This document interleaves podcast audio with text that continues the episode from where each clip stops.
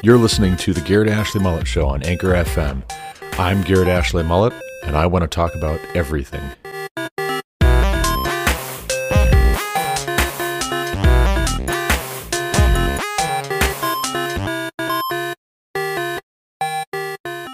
Welcome back to the Garrett Ashley Mullet Show. This is, of course, Garrett Ashley Mullet coming to you from Greeley, Colorado for episode 378 of this podcast.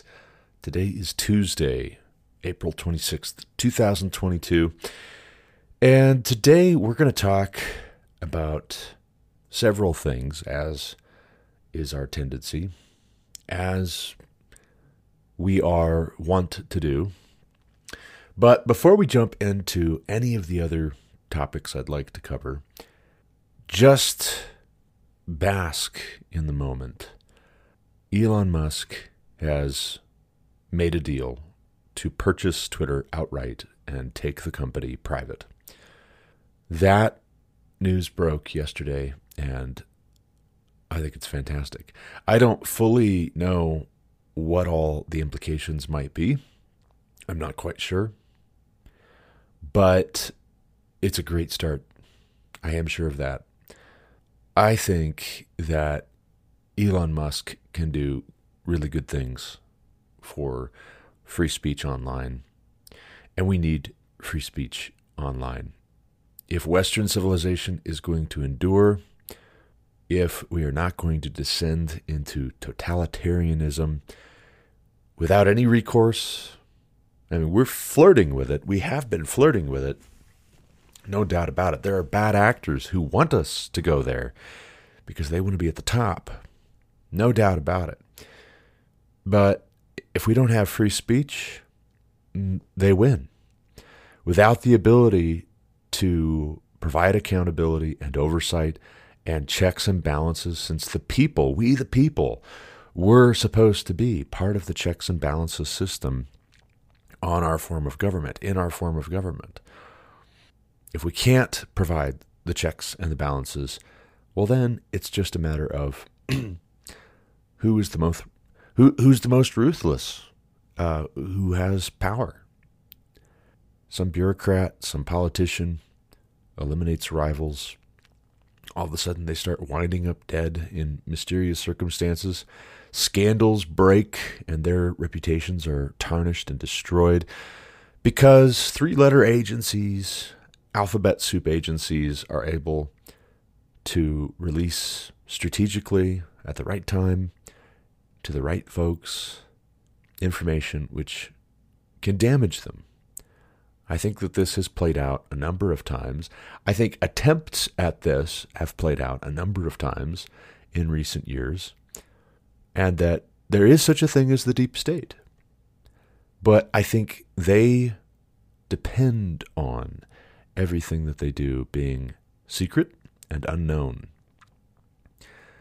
Hunter Biden's laptop, for instance, could have changed the course of the 2020 election. I'm convinced that there was cheating on more than just the suppression of that story on Facebook and Twitter. I'm convinced that there was cheating with regards to the voting machines, with regards to mail in ballots, with regards to double counting, at least ballots for Joe Biden not counting at all a great many ballots for Donald Trump. But just take all of the shenanigans with regards to the count itself and put those off to the side for a moment. The Hunter Biden laptop story alone would have been enough to swing the election to Donald Trump from Joe Biden. It's extremely damning that here's this laptop that Joe Biden's crackhead son forgot to pick back up from the repair store. And there's all this incriminating information, all of this very damning information, all of this information which points to one conclusion that Joe Biden has been selling his influence as a politician, he's been selling that influence around the world and using his son as a bagman, using his brother as a bagman. They do whatever he tells them to do. He takes his cut. They can use his name. He'll come through at the right time for whoever these uh, bribe payers uh, happen to be around the world. They happen to line up something that just needs one little contribution from the United States of America. And Joe Biden comes through and makes it happen, or makes something not happen. like, for instance, withholding aid from Ukraine. Son of a bitch was fired. He goes on the air and brags. But with a free internet, again, with an internet that actually allows for asking questions out loud and not being quote unquote fact checked, which is just code. I mean, we know that it is. The fact checking, the putting a writer on your post on Facebook or Twitter, our independent fact checkers have determined that this post may contain misinformation, disinformation, or what have you. I mean, there's a tarnishing effect when that's present. There's a chilling effect when that's present. When you can't lose even a little bit of your patience with somebody on the left. Not even a little bit. They can lose all patience, but you can't lose even a little bit of your patience with them, or else you're locked out. They'll come up with some trumped up charge, no pun intended, and they'll say, You violated our community standards. You've broken our rules. Today marks one month since I was locked out of my Twitter account. I'm still locked out. Elon Musk, if you're listening, help a brother out. But even if I don't get back into my Twitter account, I am happy to see that Twitter is going to get an overhaul. I just saw news this morning as I was trying to wake up. I woke up, but I wasn't fully awake yet, if that makes sense. I actually did turn off my alarm this morning because I'm feeling a little under the weather. But I'm looking at the news at about 5:30 because that's sleeping into me. And here's a headline saying that Twitter has locked its changes. So I've been locked out I've been locked out of my Twitter account with Elon Musk buying Twitter. The folks who could tinker with the system have now been locked out. How about that? Personally, I think it's fantastic. Also, too, if there was any truth to the claim that the Twitter HQ is going to be made into a homeless shelter, I think that is fantastic. There were at least teased jokes questioning hey, should we make the HQ into a homeless shelter? yes, do it. I hope you do it. But moving on, more to come, surely, as we try to wrap our heads around what just happened. We've got an inspection of our home here. I say home, it's not our house, we're renting it. But we have an inspection by the property management company today at noon, and hopefully that goes well. We have been throwing ourselves into cleanup around the house, trying to do some catch up on deferred maintenance items. Borrowed a carpet cleaner from my dad. Also went and bought uh, way too little, way too little for way too much at Lowe's due to inflation, no doubt. Uh, but to mud walls, patch holes in walls, paint. I took a little paint chip. They matched it. It's cool that they can do that. But we have, I think, uh, improved the outlook. Uh, now, I'll be honest with you we might get in trouble for a couple of things. One, we do have chickens, and I did not ask. and that's wicked of me. I know. But I subscribe to the philosophy that sometimes it's better to ask forgiveness than it is to ask permission. And if I don't ask permission, uh, you can't tell me no. And if you don't tell me no and I do it, well, then I can just shrug and say, well, you know, sometimes that gets me into trouble, but I I don't see what the big deal is. I really don't. Uh, hopefully, they don't either. Worst case scenario, they come through and they say, you can't have chickens. Now, technically, we're not supposed to have pets, but also technically, those chickens are not pets, they're livestock. We don't have the chickens in the house, except on the rare occasion that one of the kids forgets to shut the door and the chickens are out of the coop. But we don't let the chickens in the house, so it's not like they are pets. They stay in the yard. And of course, whenever we move, we will clean all that up. We will rake it, shovel it. It will be at least as good as it was going to be, anyways. I mean, all the grass is dead. We were not trying to kill the grass. We just have a lot of little feet. We have a lot of little people. I don't know what happened with our front yard either because we have paid surely 60 bucks or more for grass seed at this point and seeded and overseeded that front. But it's so dry. I mean, even us watering it on a regular basis, it's like you just can't get grass to start, which is crazy.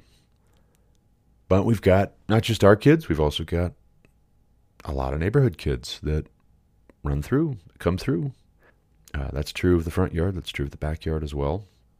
And so, what do you do? Right? It is what it is. It's not for lack of trying. We've got it roped off. We seeded, double seeded, over seeded. We'll see. We'll see what she says.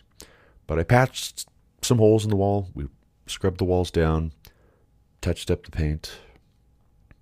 Also, I replaced the transition between our dining room and our kitchen We've got a lot of broken tiles. Most of them were already cracked when we moved in. I think whoever it is that put in that tile years and years ago just did not do a terribly fine job. Quite honestly, I don't think they did a very good job of their, um, I of their leveling work. For one thing, uh, it's not for sure that they actually got the floor prepped properly underneath the tile. They might not have gotten glue up or staples up if that was some other type of uh, flooring before. I'm not sure. I'm really not sure. But in any event, we did the transition.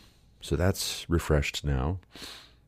But I know that rent in this area uh, is up and up and up. It's going up and up. It's not going down.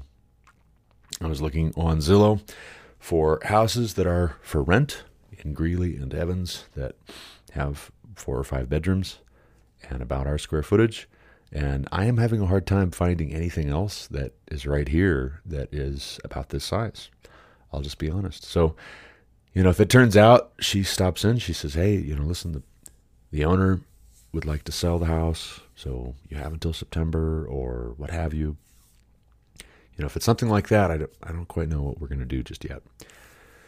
We will have to figure that out. Cash flow on paying $700 more a month for a different house. Uh, I don't think that's in the cards. I really don't. Maybe with nothing down, it's possible to get a mortgage, but I really, really don't know uh, how to feel about all these half million dollar houses that you know to save 20% to have 20% down would be 120 grand. And uh, I'll just be honest with you. I just it, you know I don't say this to throw a pity party or sound like a victim or anything like that but we live paycheck to paycheck. It's just there's no two ways about it. Uh, this many kids in this part of the country where the cost of living is X, Y, and Z uh, it's an expensive place to live. And that is, I mean, quite honestly, that's a big part of why when I had somebody reach out to me from Oklahoma here oh, a year ago or so with a job offer in the larger Tulsa metropolitan area, I was really tempted. I was really, really tempted. Uh, you you look at cost of living. The cost of living is so much less, and if I were to stay, you know, dollar for dollar, what I'm making right now, uh, I, I we, I, where our cash flow would be a, a, great deal better. I'll put it that way. Uh, our cash flow would be kind of uh, flip flopped what it is right now. So I don't know. You know, maybe the Lord's plan is that we stay here and we rent this house out for another year or two, and hopefully, uh, at some point, I can see an increase in wages that at least keeps up with inflation, if not going ahead of. I'd like to get ahead of inflation.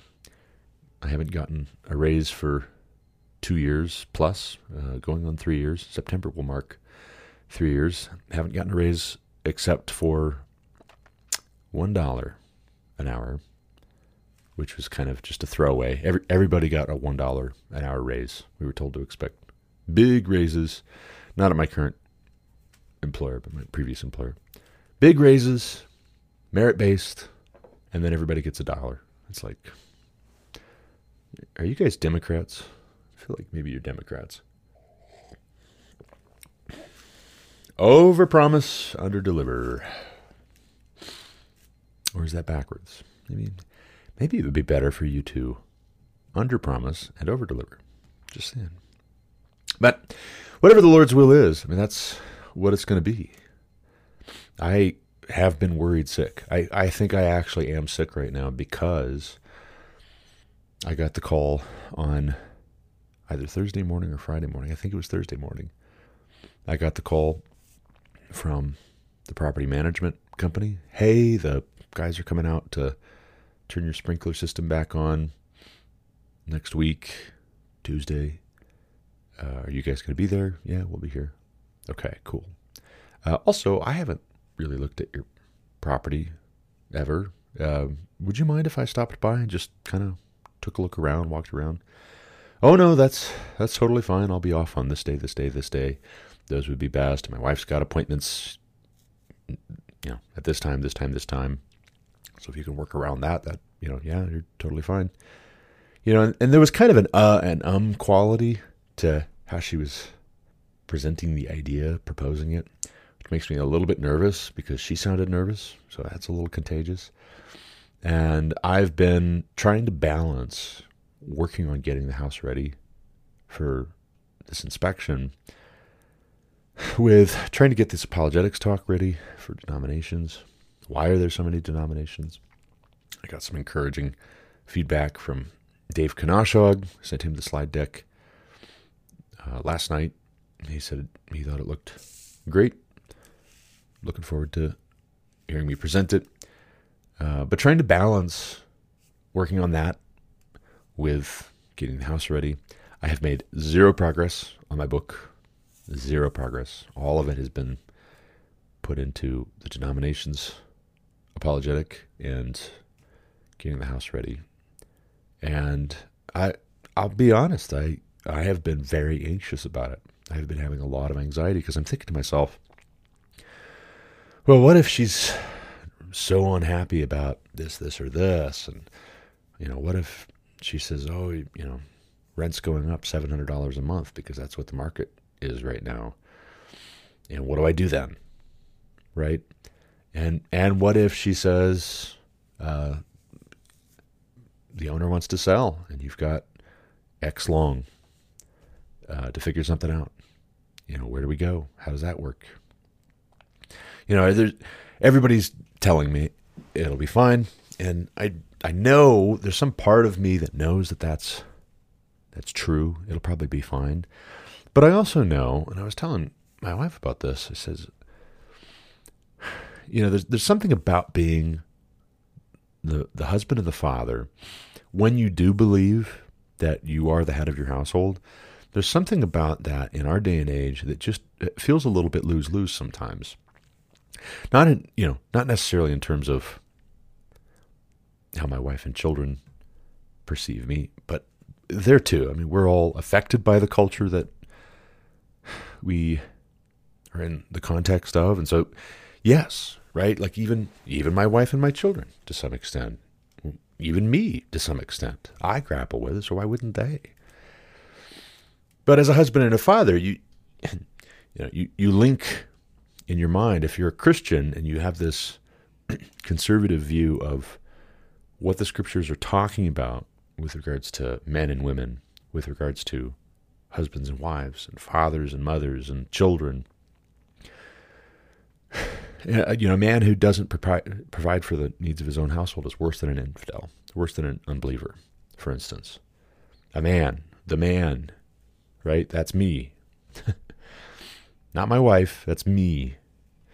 And yes, the Proverbs 31 woman is getting up early and she's going out and she's selling her goods in the marketplace. She's buying land and she's investing and she's turning it and reselling it and you know like she's doing things that make the house run smoothly. Yes, but the buck stops here.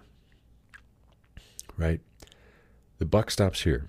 It's my responsibility to pay attention, to have my head on a swivel, to be on the lookout, to be prepared, and yet, on the other hand, it's my responsibility to not be anxious for anything, as the scriptures say, to fear not, as God repeatedly says throughout Old Testament and New Testament to his people, to not boast about the future, but instead to say, if the Lord wills, we will live and do this or that.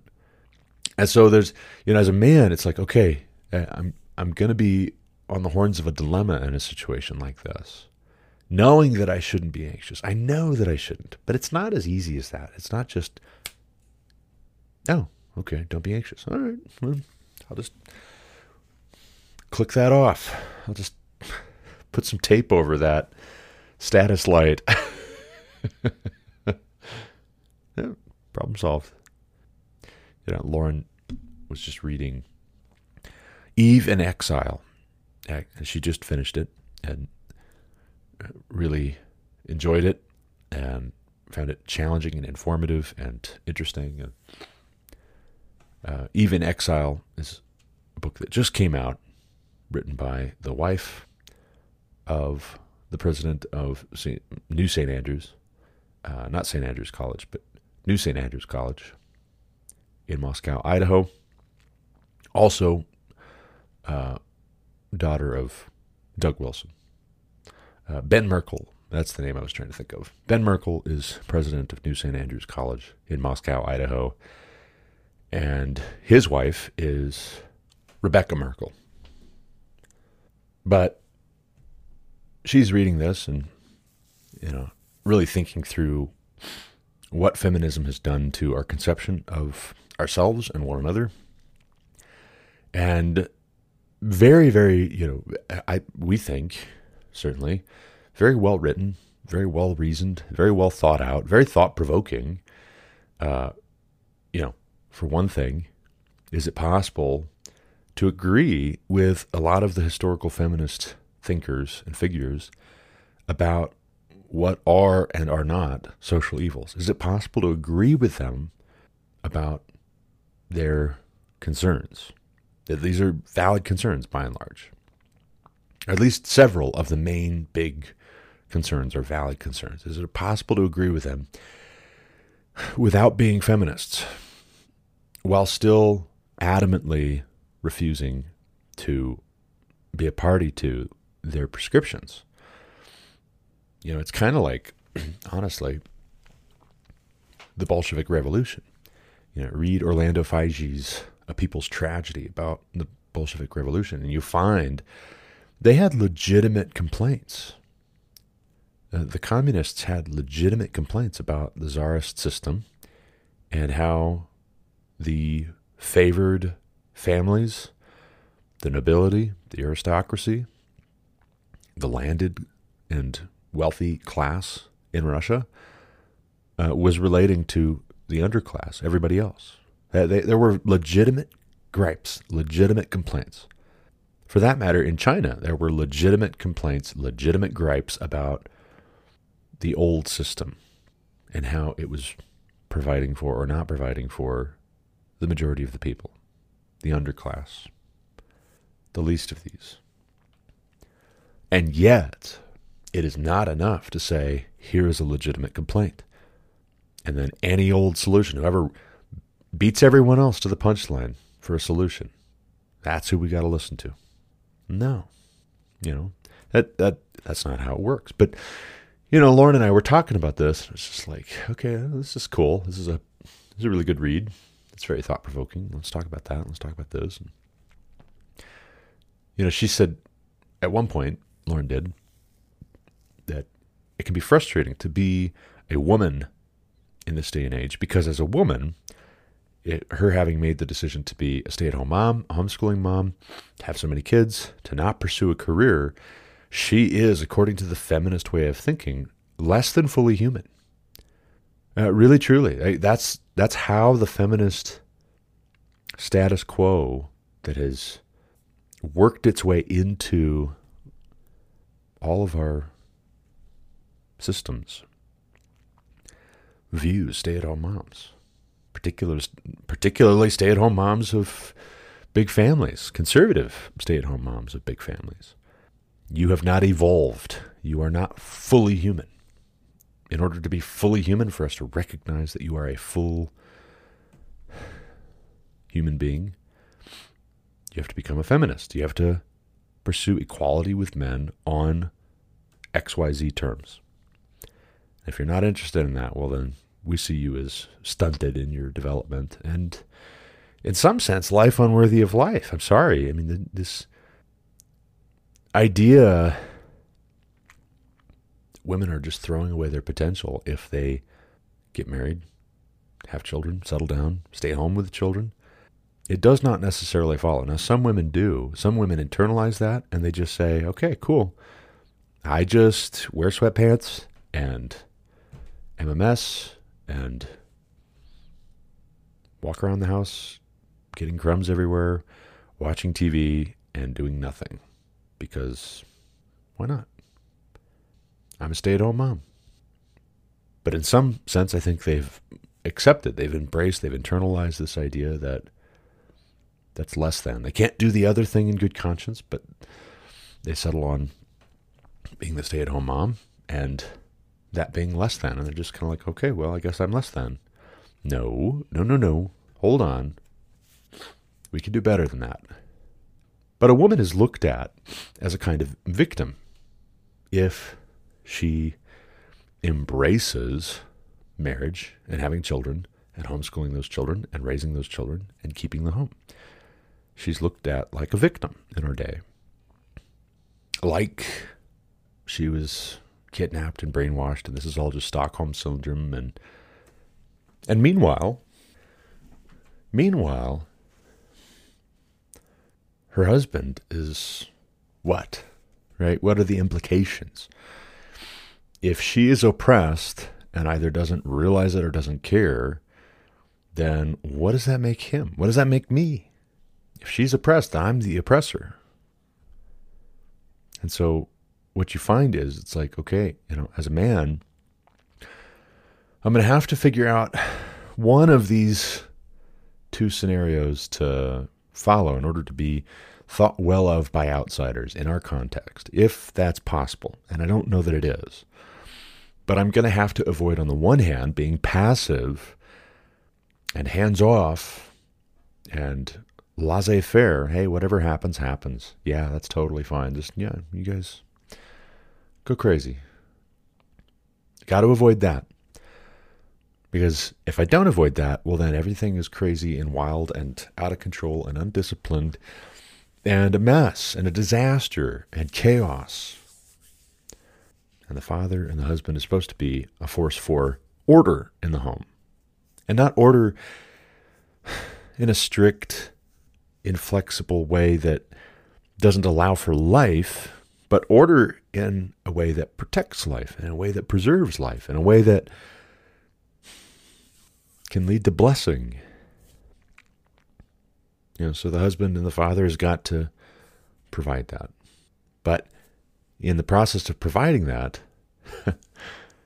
you start establishing boundaries, and very quickly you can have the finger pointed at you. You can get sent to the cornfield by society because, well, what if you're providing more structure and more order than those around you? And what if that's very intentional by design? And what if the easiest way out is to just say, you are overbearing. You are heavy handed. You are overly strict. You are excessively severe. You are too demanding. Yes, we're for the patriarchy, I guess, kind of. I'm so uncomfortable with that term, but do you have to be so patriarchal? Well, yeah. Yes. That's what it means to be a patriarch. I mean, imagine imagine that we didn't have the president and a bicameral legislature, and we didn't have the judicial system and we went back to having kings and queens. And let's suppose when you have a king and the king is actually ruling the kingdom, uh, let's suppose somebody were to say, Yeah, you know, I, I know you're the monarch, but do you have to be so monarchical? Uh, yeah, yeah, I do. I, I have to be. Because that's what it means that I'm the king. I have to act like one. Or else I'm not going to be the king for very long. The neighboring kingdom is going to come in and eat our lunch. I have to be the king after a fashion. If I'm going to be hands off, I'm going to have to be clear about why why I'm hands off, where I'm hands off, and then make sure that's the right place to be loosening a grip, leaving it up to everyone else. Now, I've gotten in trouble for this before. uh, it's been a few years, but once upon a time, I wrote an article for On the Rocks blog, on the dot rocks. The website's still out there. You can still check it out. I used to be the chief editor, and quite honestly, the primary one producing content. Not that my cousins didn't produce content. We had some other people as well who uh, wrote guest pieces, but it was two cousins of mine and myself. And one of our number, one of the three of us, uh, decided pretty early on after we started the blog that it just wasn't him. It wasn't him to write these blog posts on a regular basis. And then the other one, uh, you know, he, he wrote a lot of content uh, just not quite as much as I did. I, I wrote a lot more content than either of my two cousins. And so most of the content that's on there is mine. But I wrote a piece once upon a time about beards and why men should grow them. And I don't think I'm legalistic about this, but I, I have very definite ideas. And it's okay to have very definite ideas and yet also still say, you know, I'm not getting into heaven or not based on this, which is, of course, where I find myself. But I made a joke about men having low T and not being able to grow beards, and how some of the men who don't have beards, it's just, hey, you know, maybe you should go build something out of wood, or maybe you should go do something manly and, and try again, try try growing a beard again. And so I said this, and it was tongue in cheek. I I was I thought I was being funny, and I thought for sure this is going to be taken as being funny, and not, not everyone appreciated the humor of it. so, uh, you know, what I'm about to say might provoke some men and might make them feel insecure, but the fact of the matter is that scientists are measuring testosterone levels in men and have been for decades. And something is happening. Something is happening with the T levels in men. Testosterone. We are supposed to have a certain level of testosterone in our body. And that testosterone is there by design, it is a God given thing. All this toxic masculinity talk, we need to be very careful that we are not defining masculinity itself as toxic. And some people are because they hate men. And some men even hate themselves because they're men, because they've internalized this whole narrative that we are the oppressors. Straight white men, especially. We're checking all the boxes. Straight white Protestant Christian American men, especially. We're checking all the boxes. We are the oppressors. We are the villains, according to the left and the woke. But something is happening something is happening, and it's not good that testosterone levels are dropping so much in men. What explains it? Probably not just any one thing, honestly. It's probably a combination of dietary changes, eating more soy based products, for instance. Soy acts as an encourager of estrogen production in the body, in the male body. Uh, dudes my dudes, there's a reason why they call them soy boys. So lay off the soy. Just saying. Uh, I think diet is part of it, very much so. I think lifestyle choices, being more sedentary, many of us being more sedentary, watching a lot more TV, playing a lot more video games, being a lot more passive. I think that's part of it. Uh, I also think that a great deal of it is all in our heads. And what I mean by that is that there's a kind of m- mental, emotional, spiritual castration that a lot of men have gone through. Uh, there, there is such a thing as chemical castration. We know that.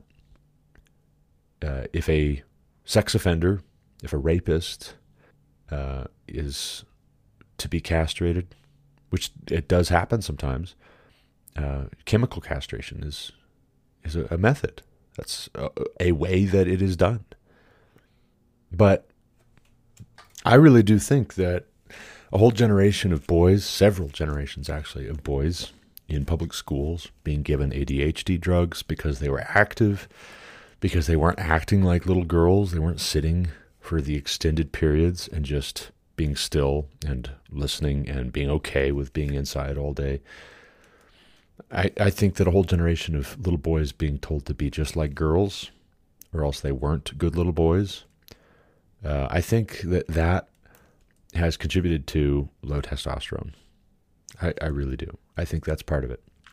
I think feminist uh, scriptwriters for movies and TV shows mocking men left and right, presenting uh, ridiculous, and I, I mean that literally, ridiculous images of men again and again and again. Uh, I think I think a lot of women being bitter towards men uh, have taken it out on their sons and caused their sons to have lower T levels, lower testosterone. Uh, moms being way too helicopter parent, uh, preventing their kids from taking any risks, their boys especially taking any risks. They're also preventing their sons from that increase in testosterone that comes with winning. It's a curious thing, but even just fans of sports teams that win experience a rise in testosterone. If you are a man and your team is the Broncos and you watch the Broncos win again and again and again and again, your testosterone will go up. On the flip side, if let's say, for instance, you're, oh, I don't know, a Cincinnati Bengals fan. Until recently, I mean, they made it to the Super Bowl for crying out loud, but other than that, yeah, up until that,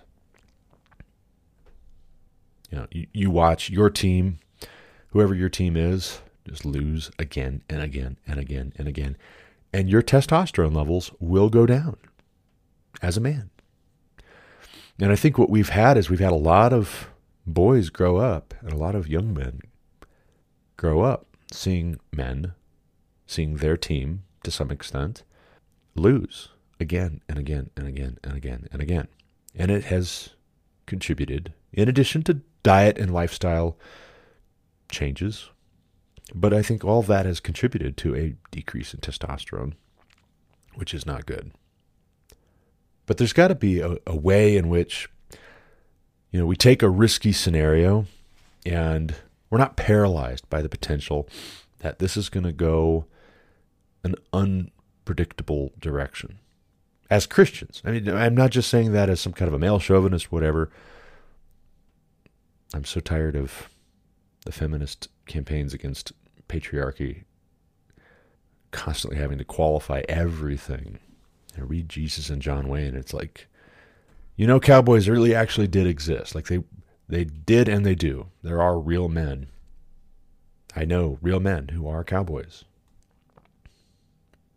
But as Christians, how is it that we follow what James is saying there about not boasting about tomorrow, which by the way, I think is is not a difference between biblical masculinity and toxic masculinity. I think it's a, a difference between wisdom and folly. Why why do we need to make that uniquely a masculine problem that there's boasting? I mean, the kinds of things that we might boast about as men are going to be different because of how much more testosterone. I mean, less and less, but how much more testosterone we have than women. God made us for a different purpose. He made them for a different purpose. A sympathetic purpose, a compatible purpose, yes, absolutely. But I look at what James says there about not boasting about tomorrow, what you'll do, but instead saying, if the Lord wills, we'll live and do this or that. I look at that and I think to myself, you know, a toxic masculinity characterization would be that the guy is just bragging all about his big business ventures and here's what he's going to do and he's going to make this much money and he's calculated it out and he's going to make just an absolute killing and he's going to take over this this and this and therefore you'd better kiss the ring. You'd better bend the knee. You'd better grovel at his feet or something. Why why why are you telling me this? I don't good. We'll see right? Can I say we'll see? We'll we'll see if all of your grand schemes and plans work out. Is that okay for me to just say we'll see? God willing, you will live and do this or that. You can tell I've known some braggarts in my day. But it's it's folly, right? It you know, I don't know if we need to call it toxic masculinity. I don't know that that's especially useful, but it's foolish. It's foolish masculinity. It's folly. And on the flip side, if you wanted to say this, biblical masculinity would be to say, I'm going to strive, I'm going to work as unto the Lord. Whatsoever my hand finds to do, I'm going to do it with my might. I am going to provide for the needs of my household, for my wife and my children. I'm going to protect them with my strength, with my body, laying my body down for them if needs be.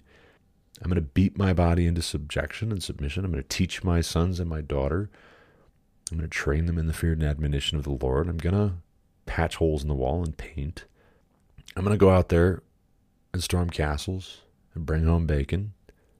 A castle full of bacon sounds awesome, by the way. Just saying. But see, even there, right, we, we've got to figure out a way of getting to the off ramp the bridge is out ahead. Exit now. This is going nowhere. That if a man succeeds in that and he is successful, can he win? Can he be successful in our culture? Is it possible for him to actually win? Because here's how it goes in my experience if men are very career oriented, then we say they're workaholics and we ding them for that if they shrug about their career and they just like, yeah, whatever, man, like, I don't know. It's just, I have a job and I'm just doing my job. Well, then we ding them for work ethic and for lacking ambition. You know, if they have a surplus of wealth, well, then we ding them for being too materialistic. And if they're not making enough, then we ding them for not providing for the needs of their own household.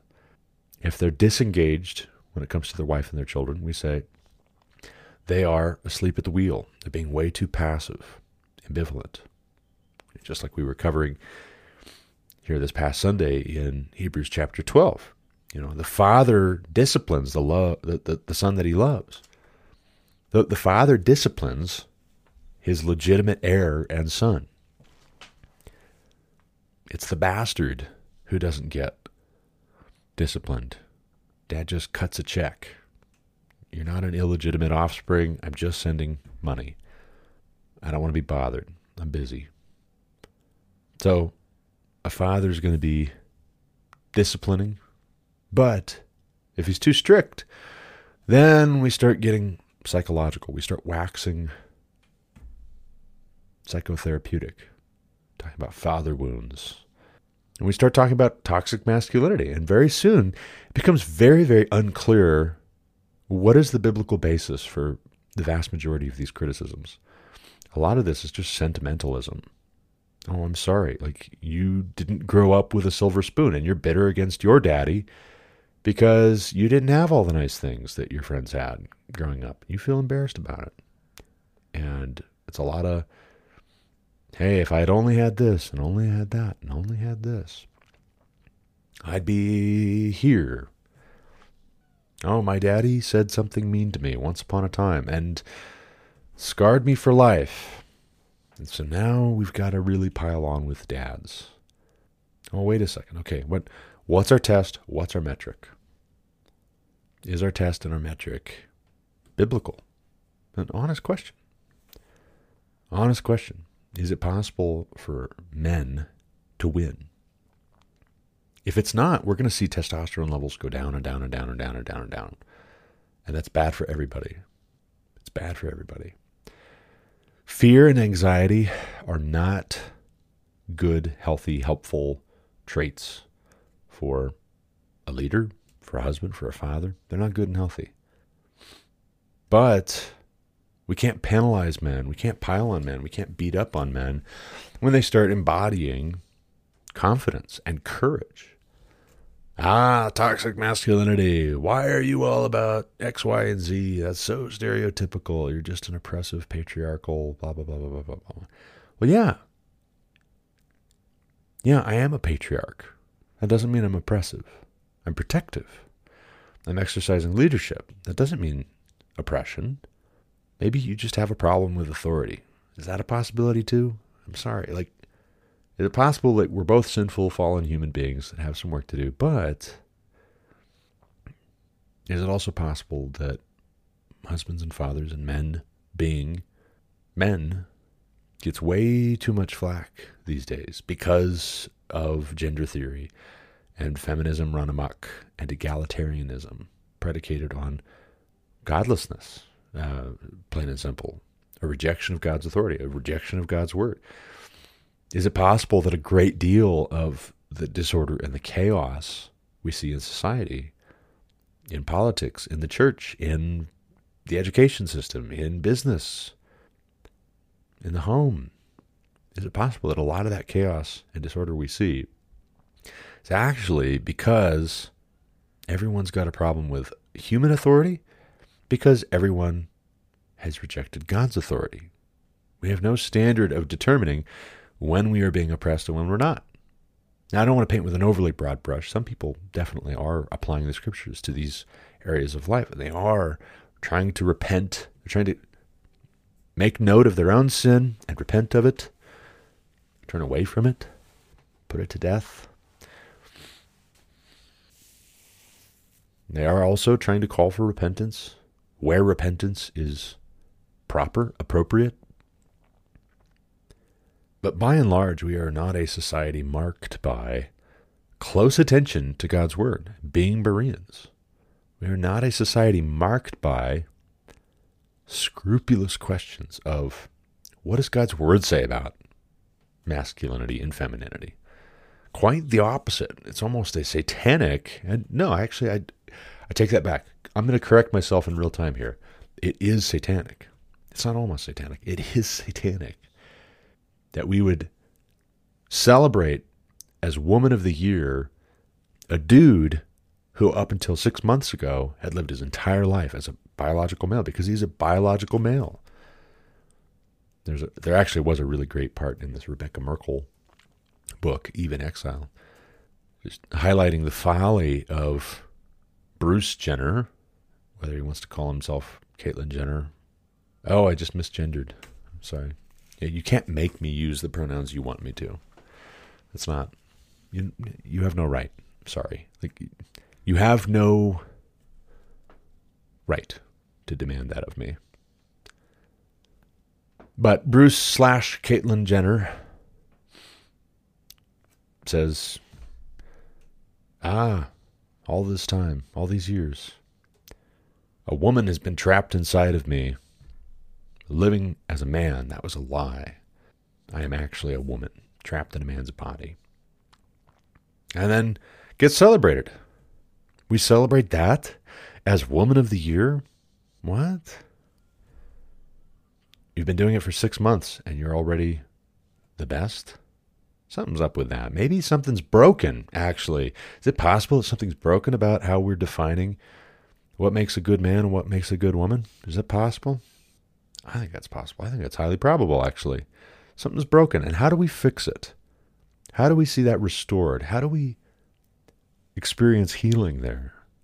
That's something only God can do. Only the one who put this together in the first place can tell us, can show us, can do it for us, can fix this.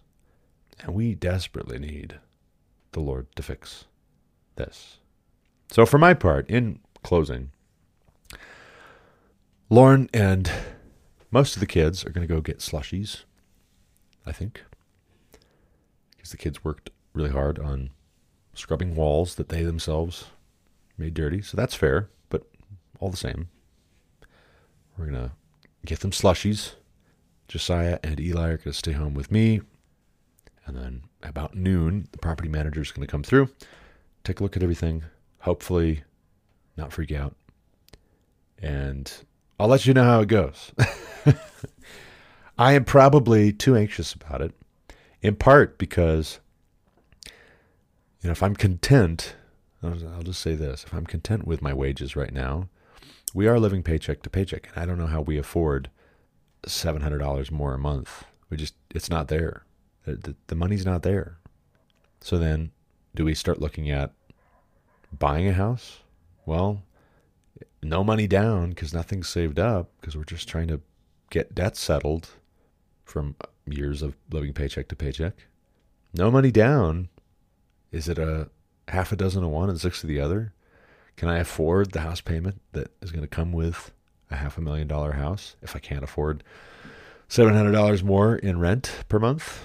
If I can even get a house right now with as crazy as the market is? If I can get financing right now? I don't know. So there's that. It's like, okay, well, it's my job. That's as a husband and a father, it's my job to figure it out. As a Christian, it's my job to trust the good Lord. So you can pray for me in that regard what happens. Maybe I'm worrying too much about tomorrow, sufficient for the day or the troubles therein, Jesus says.